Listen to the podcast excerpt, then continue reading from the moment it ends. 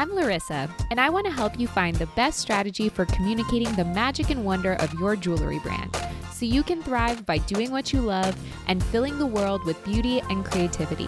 Welcome to the Joy Joya Jewelry Marketing Podcast.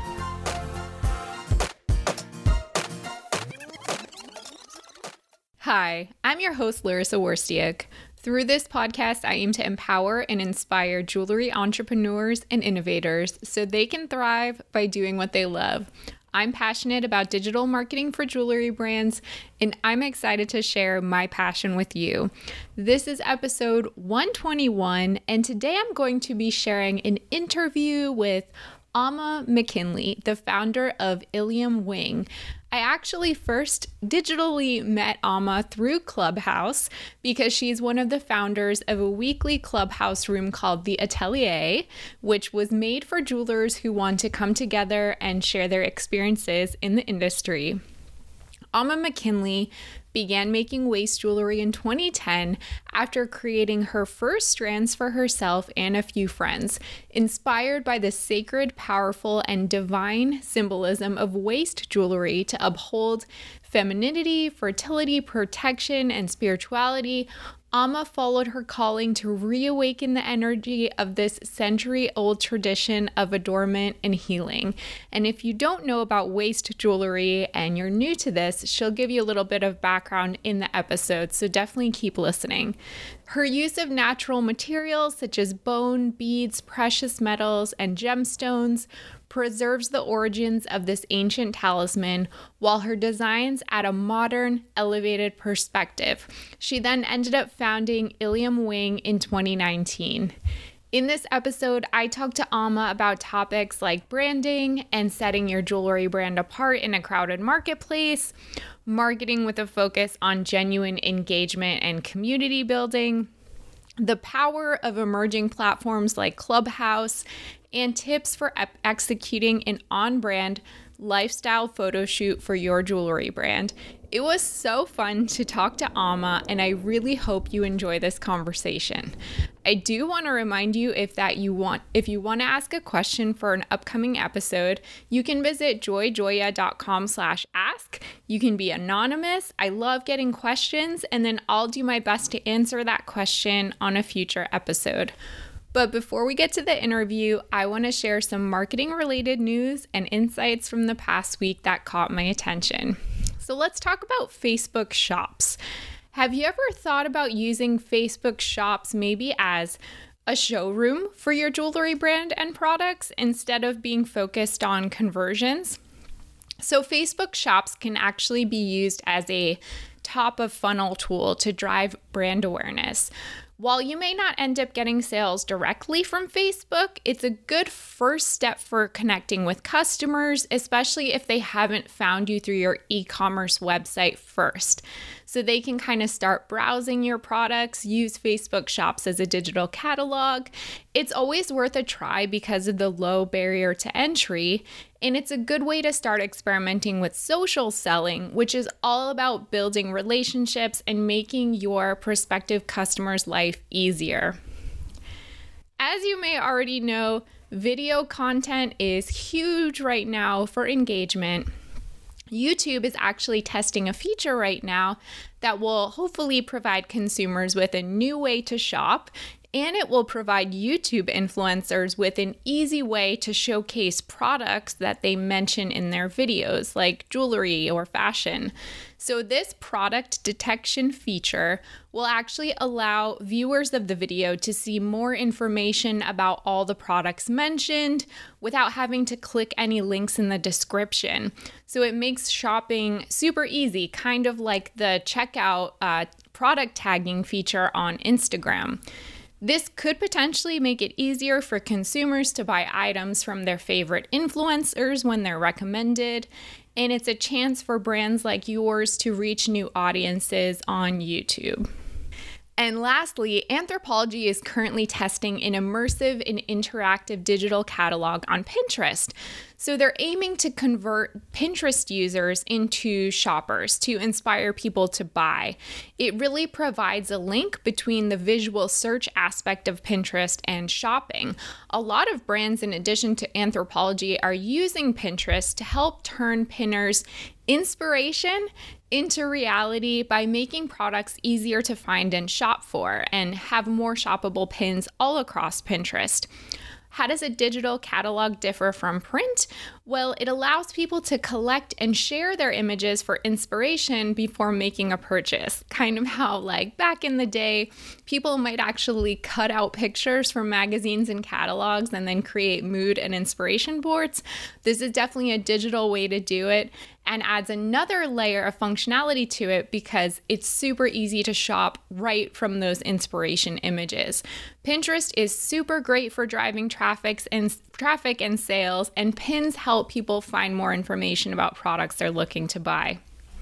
If you want to get the links to the articles I share in this segment of the podcast, you can sign up for my email newsletter by visiting joyjoya.com slash sign up, and you'll get a digest with the links every time a new episode drops. All right, let's get to my interview with Ama. Tell me a little bit about your background in the jewelry industry. How did you come into this space? Sure. Um, and thank you so much for having me here. Let me just start with that. Yeah, I'm really You're welcome. I'm happy to, to have honored. you. thank you. Thank you. Um, so, my background in jewelry is, I guess, meandering, but the short version is is that like a lot of people, I started uh, playing with beads to make jewelry. Um, as a little girl, that was my favorite pastime. As I became a young woman, I learned that um, a lot of women and girls of African descent, you know, from, you know, West Africa and East Africa and African Americans and throughout the Caribbean, a lot of women um, wear waist beads, waist jewelry. And oftentimes waist beads are worn underneath the clothes and they're worn for a lot of different reasons, whether it's just, you know, sensuality or fertility or to track weight loss and gain and there's just these very subcultural reasons that you know women are wearing these uh, underclothes adornments. So i started to make them myself when i was in my 20s and wear them myself. And was very excited. And i had this woman ask me i remember this was 2013 she asked me if i would make some waist beads for her. And she wanted these waist beads to represent the goddess Yemaya, who is a West African goddess of the ocean. And so I made some beads for her and this pattern and used some semi precious stones. And I didn't see her again for a year after I gave her the gemstone. And she said, I wore your beads one time, Ama, and it was that day that I became pregnant. And I was freaked out because I just thought that I was making pretty things. Um, so it was that then that I realized I said, okay, well, maybe there's something to this. Like women have been doing this and wearing them for hundreds and thousands of years. There might be something to this. So that's how it started.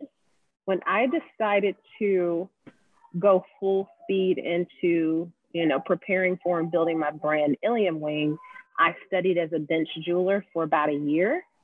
Um, it also like worked at retail stores for jewelry and you know, learning how to grade diamonds and common jewelry, you know, jewelry um, repairs that need to be made, and just got really hungry for whatever I could to be around these pieces. Um, so yeah, did a lot of you know um, waxing and molding and and all of those things and all of that as I was building Ilium and the structure.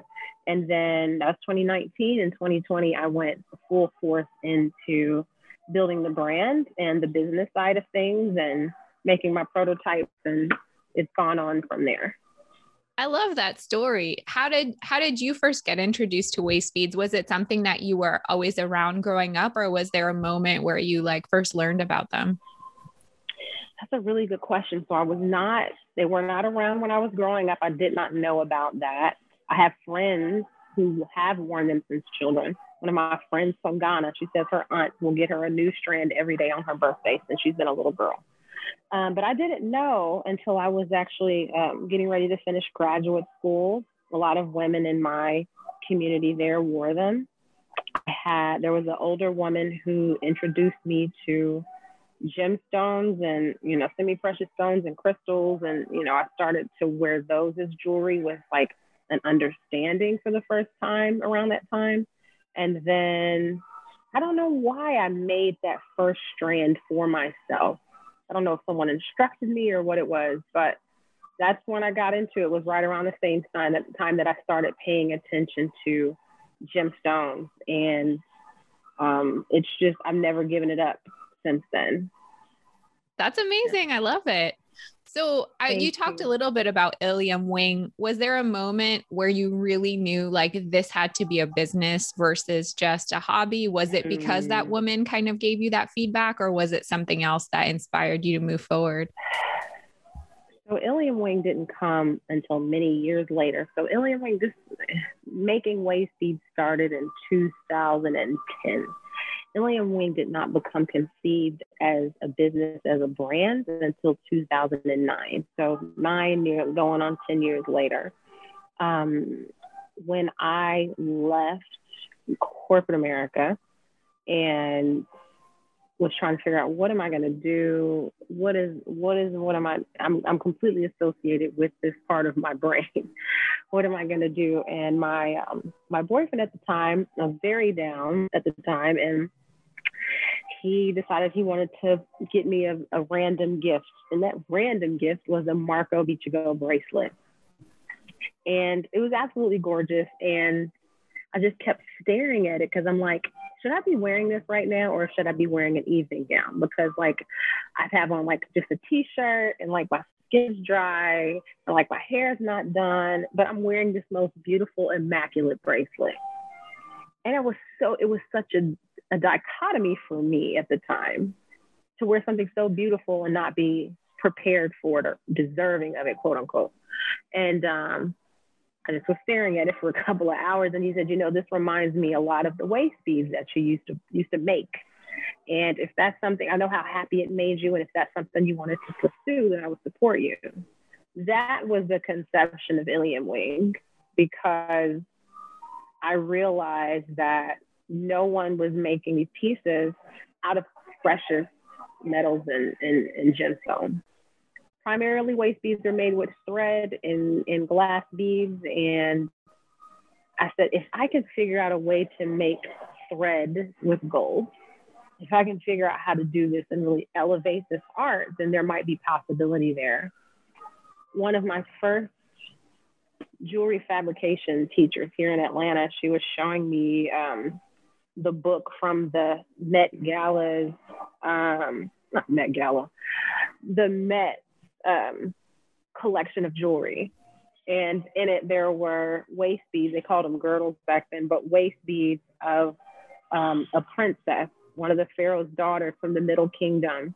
And there were these lion heads that had been casted, and they were hollow and they had little gold ball bearings inside, and then the beads were amethyst and gold. And so basically, she would wear these around the Egyptian palace and they would ring.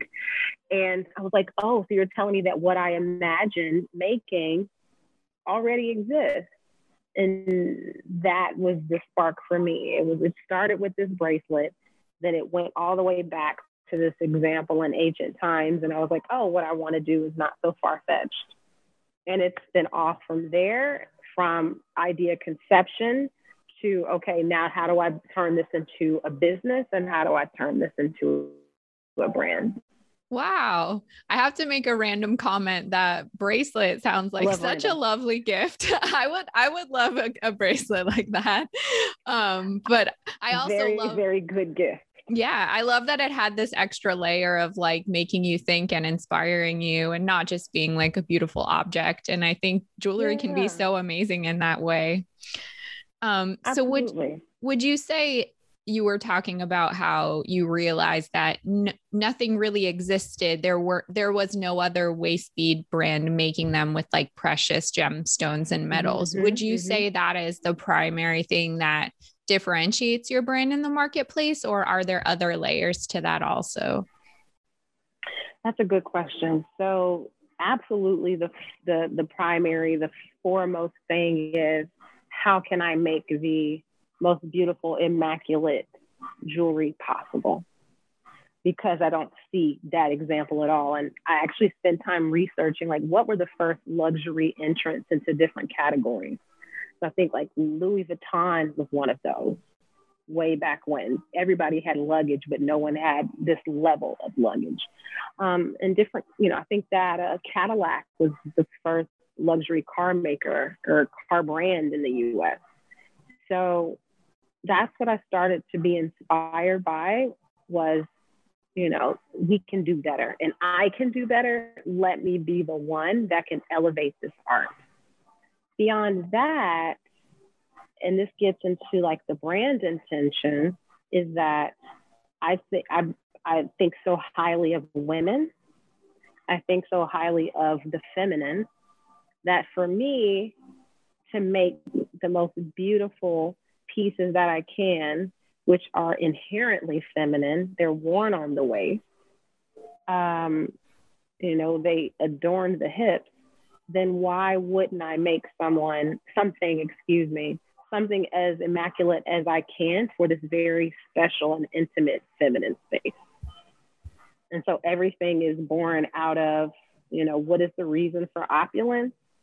How can opulence be, you know, like it was for me with the Marco Bicego bracelet. Like I can be opulent even if like I haven't washed my hair in a while. Like it doesn't have to be a worthiness thing. And so jewelry has been a method of teaching for me. And so even through building of the brand, whether someone buys pieces or they see the pieces worn, to start that conversation of, you know, what is opulence? And maybe there doesn't have to be a level of worthiness to take part in that. I think that probably has a lot more significance too in, in um, pandemic times when everyone's at home and like wearing yeah. sweatpants and doesn't have opportunity to go out and dress up and jewelry is such mm-hmm. an easy way to still like celebrate that and have that feeling. Mm-hmm. Yeah. I, you know, you talk about the pandemic and made me think of, again, as I was building this, you know, how did purchasing habits and like consumer habits change during the Great Recession? And what did the recession then create? So before the recession, you had like a lot of the juicy couture and the bright colors and the, you know, bedazzlers and and then the recession came and things became, as far as brands, a lot quieter and better quality. So people still, you know, those who were able to still wanted to experience luxury, but it became insular. And there also was a facet of that, you know, people who wanted to share, because then we had the sharing economy that came out of that as well, which came, you know, people want to know what are your values, how are you connected to people, how is how are you giving back? So so much came out of that time, um, and we are you know, there's a drastic shift happening right now as well. And so I am considering or, you know, taking the bet that making beautiful things can help to counter some of the most challenging times in, in, in, in our history. Absolutely. Did you find with Ilium Wing, um, speaking of like the sharing economy, that you had to or did change your messaging at all to kind of appeal to more of that, what the customer wants? I think that reminds me of Kendra Scott. Kendra Scott did not open her first store until 2008 in New York City. So everything had just crashed. And she says, We're going to do this or we're not. So for me, almost in that vein, I'm starting while everything is already zeroed out in so many ways. The scale has been restarted. So I have not had to change messaging. The branding has been built through this time.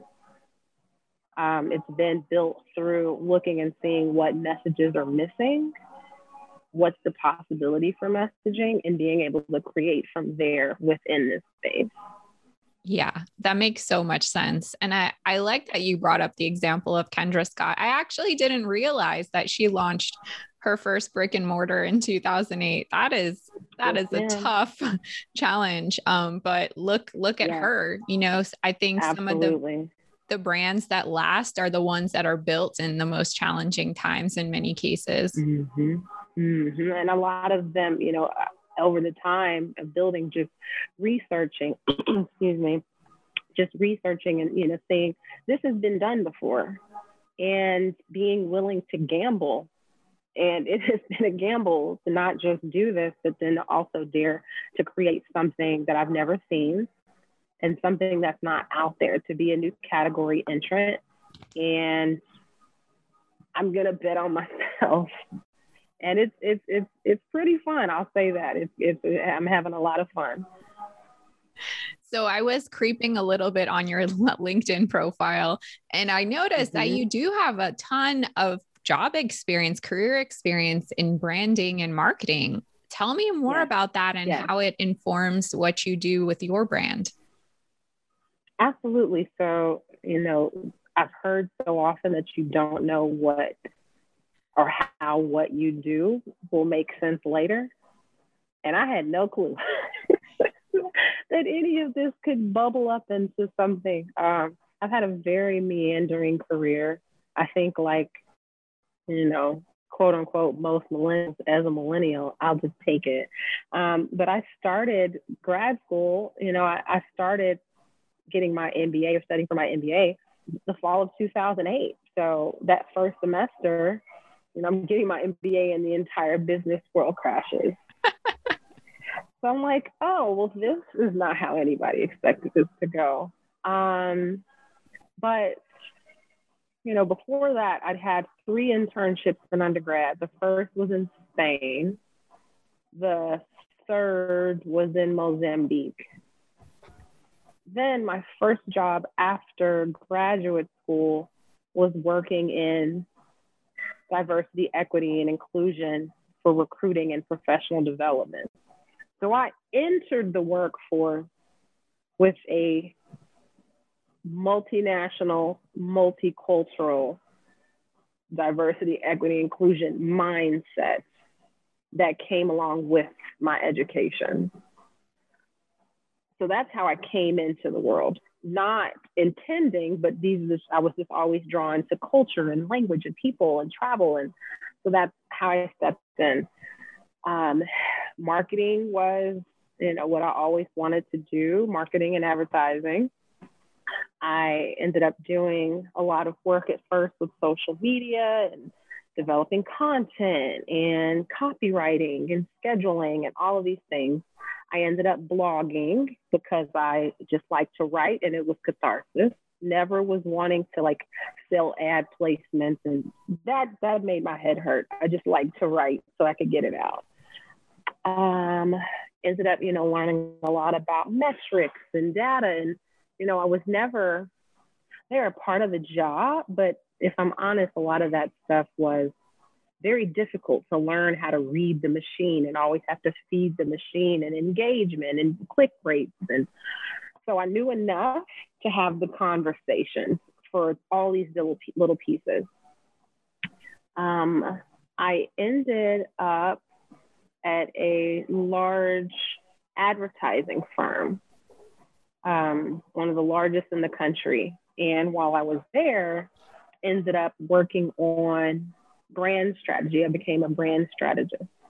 So then having to build the qualitative and quantitative case to support the creative ideas.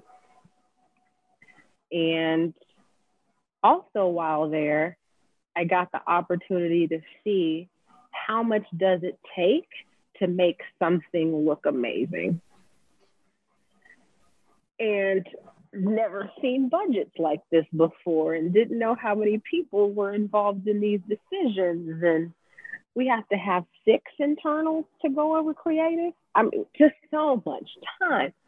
So by the time that ended, you know, within three or four weeks, I was wearing this Marco Bicego bracelet and had the opportunity to pursue it. So as I've built Ilium, all of these things have come into place or into into play, you know, even if it's just a mentality to think about it or consider it. Most of these things I am not good at. I am not. But I do know how to identify when someone is.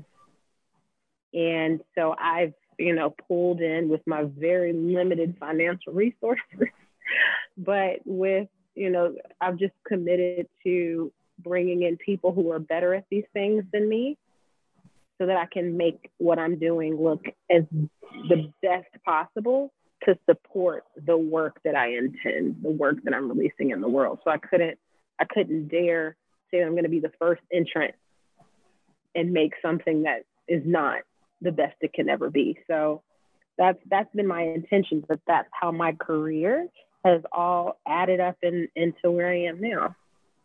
I think you make such a good point where you I mean you say I'm not good at this stuff. I'm sure you're a little good at this stuff, but I think it's important for small business owners to at least like understand the moving parts or understand mm-hmm. like what makes something look good or what it takes to make something look good because like you're saying yeah. if not you don't know who to bring in you you you don't know how much resource how many resources it can take to get from point a to point b so i think it's kind of Absolutely. nice that you have that experience so that at least you know who you need to tap in order to like help you fulfill Absolutely. fulfill your vision. So I think that's really important. Absolutely.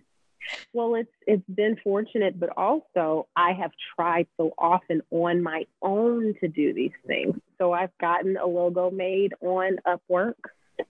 I've gotten, you know, Fiverr, and you know, I've I've done these things. I've built my own website on, you know, I, I think I built my first website in 2009 on Wix. I mean, it looked horrible, but I had to figure out what this stuff was. I, you know, build a couple of different sites and trying to brand myself and do these things on Squarespace years later with the best that I could, writing according to the best that I could you know, trying to figure out how to brand myself the best that I could on Instagram. Why can I not get followers? Why am I not an influencer yet? Why do I only have 20 likes? Why, why, why? Okay, I need a hashtag strategy. Okay, I need all these things. Um, so that when I say I'm not good, I'm like, it all would give me a headache. but um, trying to manage it all. But what I have learned is that the failing has allowed me to say, okay, so not only am I not this good at it, I'm not, it also gives me a headache. But there's somebody who is good at this and is financially accessible to me. I've never hired a firm for anything. I don't have firm hiring money. No. But I do know that I went to school with a girl who majored in photography and then she ended up going to like advertising school and we're friends and she wants to help with this. Oh, well, you know what? I need models. So I'm going to ask all of my girlfriends, please come model. And you know what? I do not have money to give you, but we're going to have music, we're going to have food, and we're going to dance. so I've just brought in what I could. Um, and that's that's that's really what I believe in is that I have failed so many times trying to create moving parts that I was like, I've got to pull in people who are better than better at this than me. Makes that's, so much that's sense. been one of the guiding. Yeah. Yeah. I can totally relate also. I finished grad school in 2009 and kind of was thrown into the same world you were. So when you were talking, I was like, wow, what a crazy ride and journey. it's like I think a lot of millennials can relate to that entering the world in that in that time. I mean, nothing has been the same and so like hearing for so long there's been so much flack against millennials and millennials and millennials don't want to da, da, da, da, da. but we entered into the world while the world we had gone to school for immediately didn't exist anymore. Absolutely. It's very true. Yep. And you know, the the the great promise of all these things, like we didn't have access to those things. So that's why we had to start sharing houses, start sharing cars. Yeah, it's true. um, so we've been innovative all along because we've just been trying to make it work. And um, it's amazing, you know, it, this this entrepreneurial spirit is not just because everybody wants to be Mark Zuckerberg, but because we're all trying to use our skills in a new world with new tools, a new economy, and new possibilities. Because if we don't, we might not have much. Yeah, no, I agree. So, I a hundred percent think I wouldn't be here today with you doing this podcast and having my business if I didn't enter the mm-hmm. world at the time that I did because I have had to be a hustler due to the yes. circumstances since 2009. Yes. due to the circum due to the circumstances. Absolutely. If I had not lost my job in advertising, I would have never I, would have never gone so so so pedal to the metal with Ilium. No way in the world. No way. I was on a track. You know, for better for worse, I was on a track. Um, so the circumstances, you know, that opportunity ending is directly correlated to me doing Ilium. And then I always say, you know, 2020 is when the, the apocalypse came and the world ended. if last year hadn't happened, I wouldn't have been able to go so hard on this either. I was like, well, I don't have much else. I think that I, given the opportunity and given the privilege to go for it, like I've got to do it now. Yep. So that's that's what I've ended up coming to a number of times in my career is like I don't have much else. Like failure is already here. Like I don't have to have a fear of failure. Like it's all around. Let's just do it. And so so far it's you know it's kind of working out. I like that I'll attitude. You know. I love it. It's great. I'll, I'll let y'all know how it goes. so Ama, I like digitally met you or discovered you on Clubhouse because you have the mm-hmm. atelier group that I you founded it, you run it once I a did. week. I did. Yeah. Yes. So tell me more about this in case people aren't uh, familiar with it. Got it. So, for those who may not know or have heard about this thing called Clubhouse, Clubhouse is the newest social media platform that is purely audio. It's all just conversation. Now, when I was working in advertising, I remember my boss, God bless him, he said that I always wanted to like have a face-to-face meeting because I like to talk to people. That's how I understand, and I just that's just what I do. I like to talk to people so we can understand and be on the same page. I'm a very tribal woman. I'm just a campfire tell stories kind of woman. Okay, so Clubhouse works for me because it's um, it's easier for me to talk than it is to type or write all the time. Typing captions and making sure it doesn't go over characters and no, let's just have a conversation. So, anyway, Clubhouse is just all audio. And there are some people who use it like listening to a podcast and they just, you know, are, you know, passive or active listeners. And sometimes you can raise your hand and ask questions and participate or be on the quote unquote main stage and just join the conversation. I always like to explain Clubhouse to people as imagine walking through a coffee shop and you see different tables and people are talking about things and you can decide to lean over and see what they're talking about or you can pull up a chair. That's clubhouse for me. So i joined i was invited you do have to be invited iphone only so android people step it up um, but i was uh, I was invited. I joined Clubhouse, was having an amazing time. Like, oh my God, I'm talking to strangers. This is great. and um, started looking for jewelers. Could not find a jewelry club, a jeweler, a jewelry group. Could not. I randomly, I met someone on Clubhouse. We talked about whatever. The next day I got on Clubhouse and this person said, Hey, Ama, I met another jeweler You should link with him. His name is such and such. Great. Thanks for thinking of me, random person that I've never met in, in real life. Met him. Hey, let's start a group for jewelers. Okay, great, because I know one person. Awesome. I'll meet y'all. I'll link with you on, on Instagram. So, and then there were three. So then what I decided to do is, well, I've been following all of these jewelers on Instagram that I have loved and stand for months and years. Let me just try something. I started I started sending them DMs and they responded. And they were like, I would absolutely love to join. And then I fainted. And then I checked my phone again and then I fainted again. Because I'm so new at this. And these are people that I have in a lot of ways like idolized and they wanted to be a part of the conversation too. So that's how it started is that I just reached out. I was looking for people and everyone was like, oh my God, I was looking for jewelers too. And no one voted on a name. Like I just, the Atelier, because I always liked that name, the Atelier, you know. What that just sounds awesome. Let's all learn French. And um, so that was it. It was unorganized. The first time we met, we were just all so excited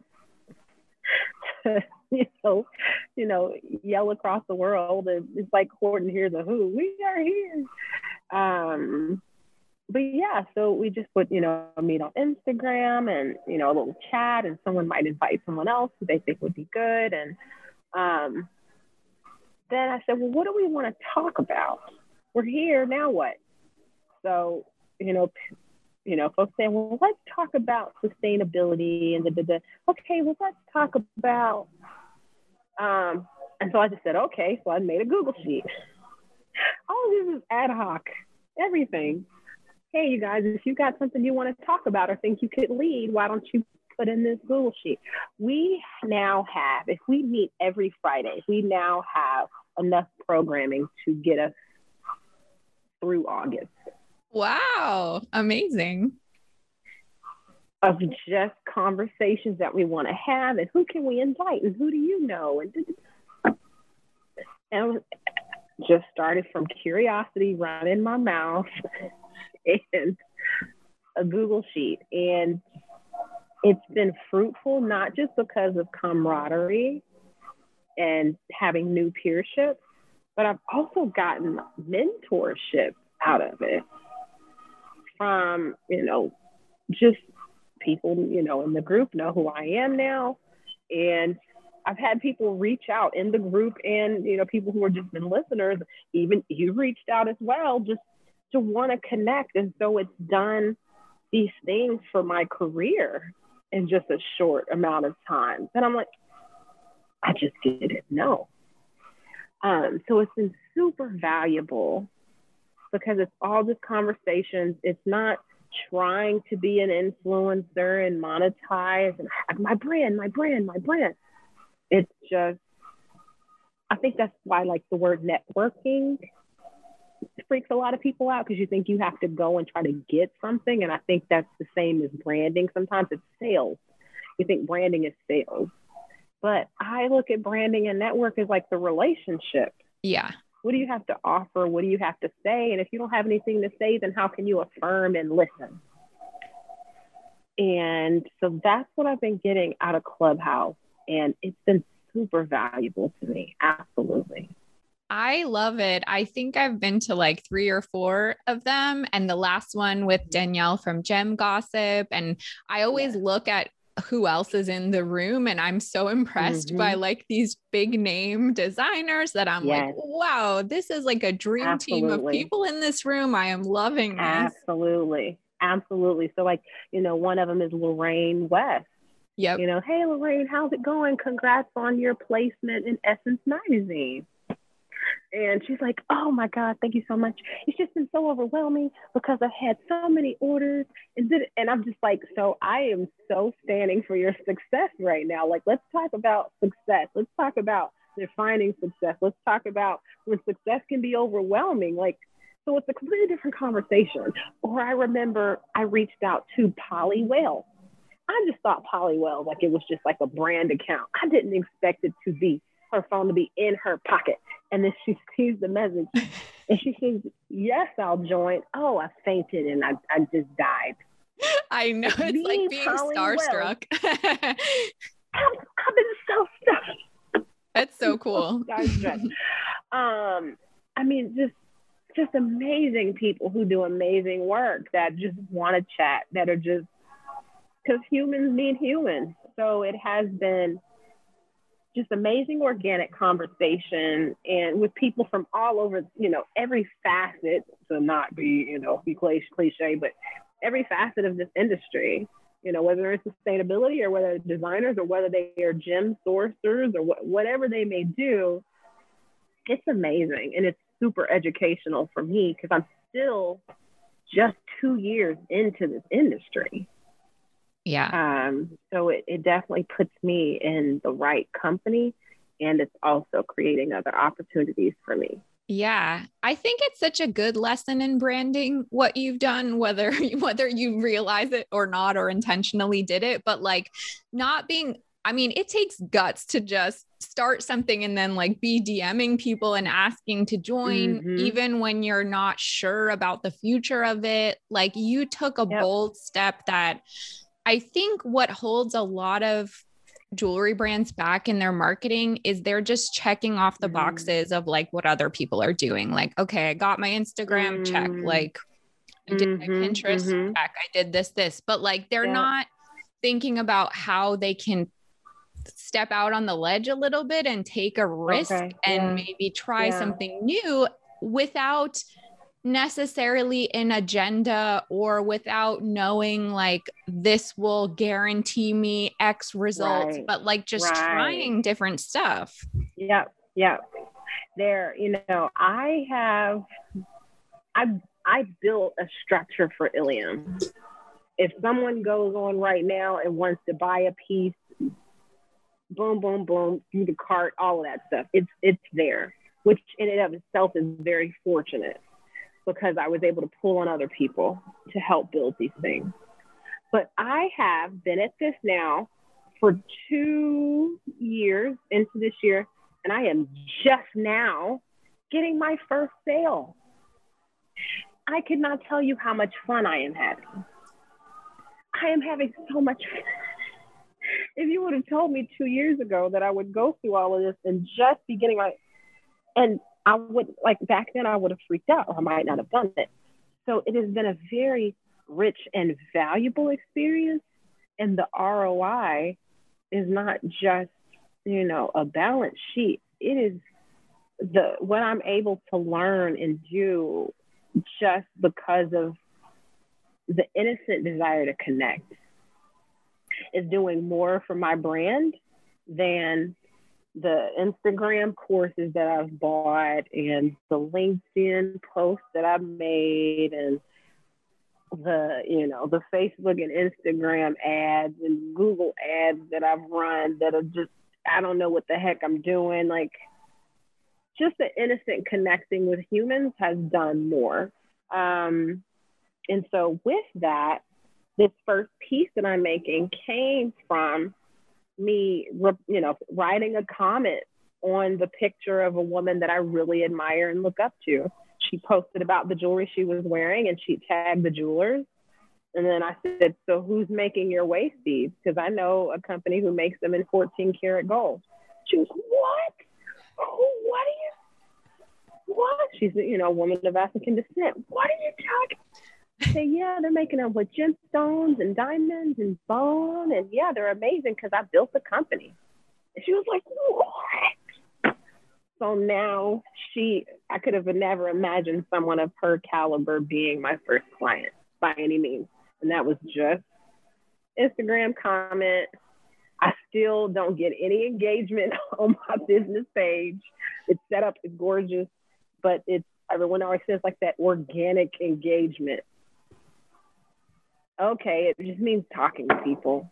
It just means having conversations. And it's been 100,000% valuable. And it's getting, now it's getting this ball rolling. So I'm very, very thankful for both. Yeah, those are all such good reminders, I think, to the people listening that at the end of the day, it is about connecting with people. I think that's so true. It's true. It's so true. It's so true. And it's easy to forget, but it's absolutely about the people. Yeah. So, one thing I did notice um, about your brand that I really love is the lifestyle photography. I know you kind of mm-hmm. mentioned a little earlier you have photography friends and you, you know, are hiring mm-hmm. experts to do this for you.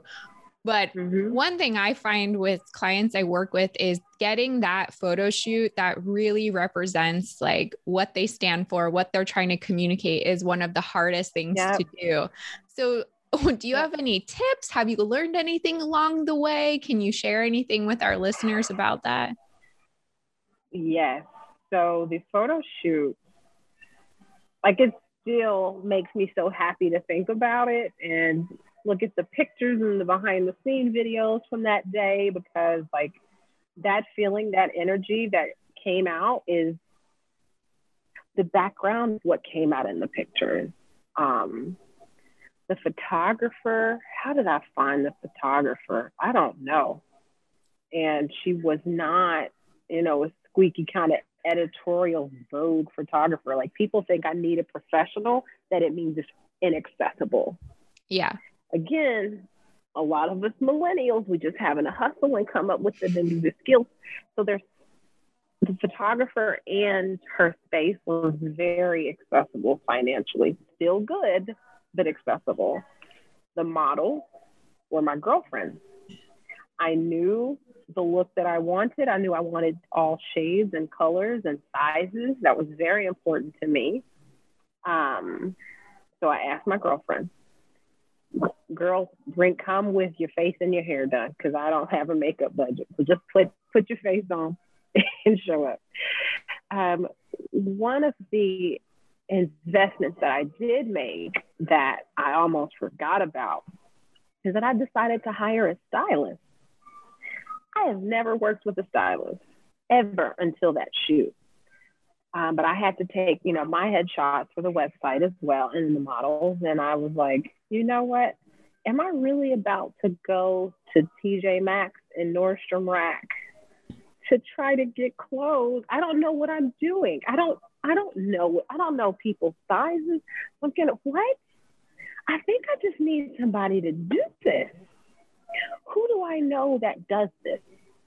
And I had a friend who had a boyfriend who was a stylist. And he couldn't do it, but he knew he had a stylist that was apprenticing under him. Wonderful. She was so good. I was like, oh, this is why people hire stylists she's making mood boards. I would have never ever made it. I would have just been at TJ Maxx, just trying to get stuff. I don't know what I'm doing. so that was a super valuable investment into the shoot. Um, and then what else? I made a playlist on Spotify so that we could have the mood and you know going in the background. But you know, these are things that I never thought about. I think that for anyone who has never done this and tries to think, well, what would help? Look at an editorial in a magazine and see the team that is built to do this. It's not just a photographer, but you also have hair and makeup. You have someone doing the nails. You have the stylist, the stylist assistant. And it can make your head spin but the point is that all of these things are accessible and it's not just Vogue. One of the things that I have learned over the years, and, and part of this is, you know, time that I've spent not just in college, but as a recruiter and working with college students and just throughout my life, look for talent that is in school or just coming out because they have been trained on the most current equipment they need to build a portfolio. They are eager to work. I hired an interior decorator once, and she had just graduated from interior design school. She was so happy. She was so happy to do the work. And I could go get stuff from World Market instead of having to go to like Ethan Allen. It's so accessible and it's so possible. And um, that's made all the difference for me. is to look and see what does it take to make something amazing and then figure out how I can afford amazing. And that's that's everything that was behind the pictures that are on my website. Um, was to was to put everything in it that I could, and it paid off. I, I'm very very proud of that.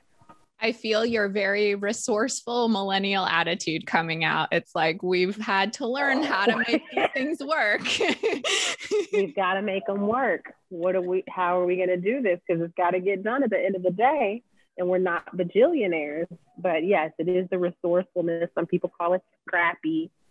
Um, but yeah, that's that's the scrappiness is absolutely in this, and you can make luxury and be scrappy.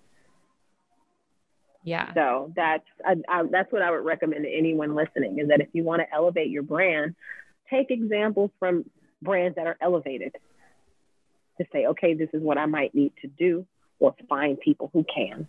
I, One hundred percent. Yeah, those are great tips. So tell me now that we're wrapping up here, what do you have in store for the future of Ilium Wing? Tell me what are your plans and your dreams? What's going on with you moving forward? Ooh, I am really excited right now. Like I know sometimes when you ask people that and you hear interviews and people ask like, "Oh, it's just the future holds so much," but generally, I'm very excited. um, so what I'm doing is, uh, you know, I've got this piece that I'm making right now for a woman who is she is an influencer in every regard. It's not the intention to have an influencer campaign, just who do I respect and want to see in my pieces. So I'm finishing up a piece for her now. Um, and can't wait to get that off to her and want to see her do an unboxing and you know her 150,000 followers will see it and we'll see what happens after that. So that's amazing and unexpected and I'm thankful. Um, but also another thing that I am looking into and have an opportunity to come up is um, to work with stylists to have my pieces sent to stylists to be placed in editorials or events or whatever. Um, because I do know that I need eyes, but I do know that I cannot afford PR. Mm-hmm. Um, one thing that I have done is um, on my Ilium Wing Instagram page is that uh, if I have pictures from the brand shoot or you know of a piece or me wearing a piece, um, I have looked up to see who are the stylists for some of my favorite celebrities, and I will tag them on that story, and I'll make the font super, super, super tiny and put it in like the corner and then I'll go back a little bit later and see that that stylist has seen that picture. So it's, it's an eye, it's a blip, but they've seen it. And so that's been really cool. Um, I don't know why, like people don't always see comments and you don't want to like tag them always in the picture itself. But I can tag someone in a story and that's getting eyes for the stylist, for the celebrities that I want to see my pieces in or see in my pieces. So that's exciting. And so once I get this commission done, then that's going to be my next focus is um, contacting stylists because I may have a list of 20, but I only need one. Yeah. And every step for me has been focused. Let me just get one. If I can get one, then I can get two, but let me get one first. Um, and then, you know, the future, man, how can I say this? I would love, I think copycat brands would be great because that means that it has been absorbed into the culture. Maybe I'm strange. That's I such consider, an interesting perspective, Ama. I like that. well, I mean, I've thought about that. And if you hadn't asked and I hadn't been so comfortable, I would have never said it. I'm not saying that I want somebody to take my logo and flip it, you know, the other way, but waist beads are cultural, they're subcultural. Everyone wears rings, everyone wears necklaces, everyone wears earrings, everyone wears these, you know, pieces and they're designed in a million different ways. But waist beads have been worn for thousands of years all over the world. And they're pretty secret. They're worn under clothes. And um, so I would love to see them become more of like a public awareness Mm-hmm. And if that means that other brands start making them too, or new brands come up and they're they're they're wearing them, then that means that it's being absorbed into the culture, and that's what I would love to see. Um, who knows what's gonna happen? You know, it may not, but that's that's what I think would be amazing is to start seeing other people wear them and make them and elevate the art. Because art is for everybody. That's definitely an attitude of abundance that shows not only that you're confident in what you're doing, but that you have generosity mm-hmm. and spirit and that you're just passionate about the idea of what you're doing. So I love all of that. Thank you so much. Thank you so much for saying that. I'm to I'm gonna take that with me through the rest of my day. Oh, I'm glad. Absolutely. Thank you. Thank you so much. Yeah. Well, it was such a pleasure talking to you today, Ama. I loved hearing all these stories and you gave me a lot of really great food for thought. So I really appreciate your time. Thank you. I, I, I have too. And um, I'm just really honored that you reached out to me. I really, really am. Again, I didn't think I was going to do a podcast interview. I just wanted to talk to jewelers. like, oh, you like shiny things too. um, so that was the intention, and it was very innocent. And things happen from that sometimes, and you are a part of that. You're an example of that. So thank you so much. Yeah, looking forward to more clubhouse ateliers in the future. Every every Friday from two to four Eastern on Clubhouse. Perfect. Thank you. Awesome.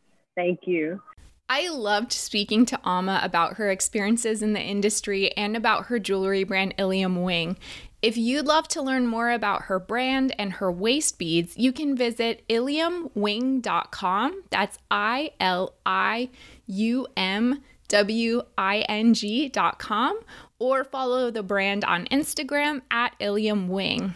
And if you'd like to visit or join the atelier on Clubhouse, you can follow Ama on Clubhouse. That's at Ama McKinley, A M A M C K I N L E Y on Clubhouse, and then check out the casual meetup every Friday at 2 p.m. Eastern Eastern time. As a reminder, my new book, Jewelry Marketing Joy, is available and ready to ship. If you would like to purchase it for a discounted price, free shipping included, visit joyjoya.com slash book for all the information. Thanks for listening. Remember to subscribe so you never miss an episode. For more information about marketing services for your jewelry brand, visit joyjoya.com, where you can download our free ebook proven conversion strategies for e commerce jewelry retailers.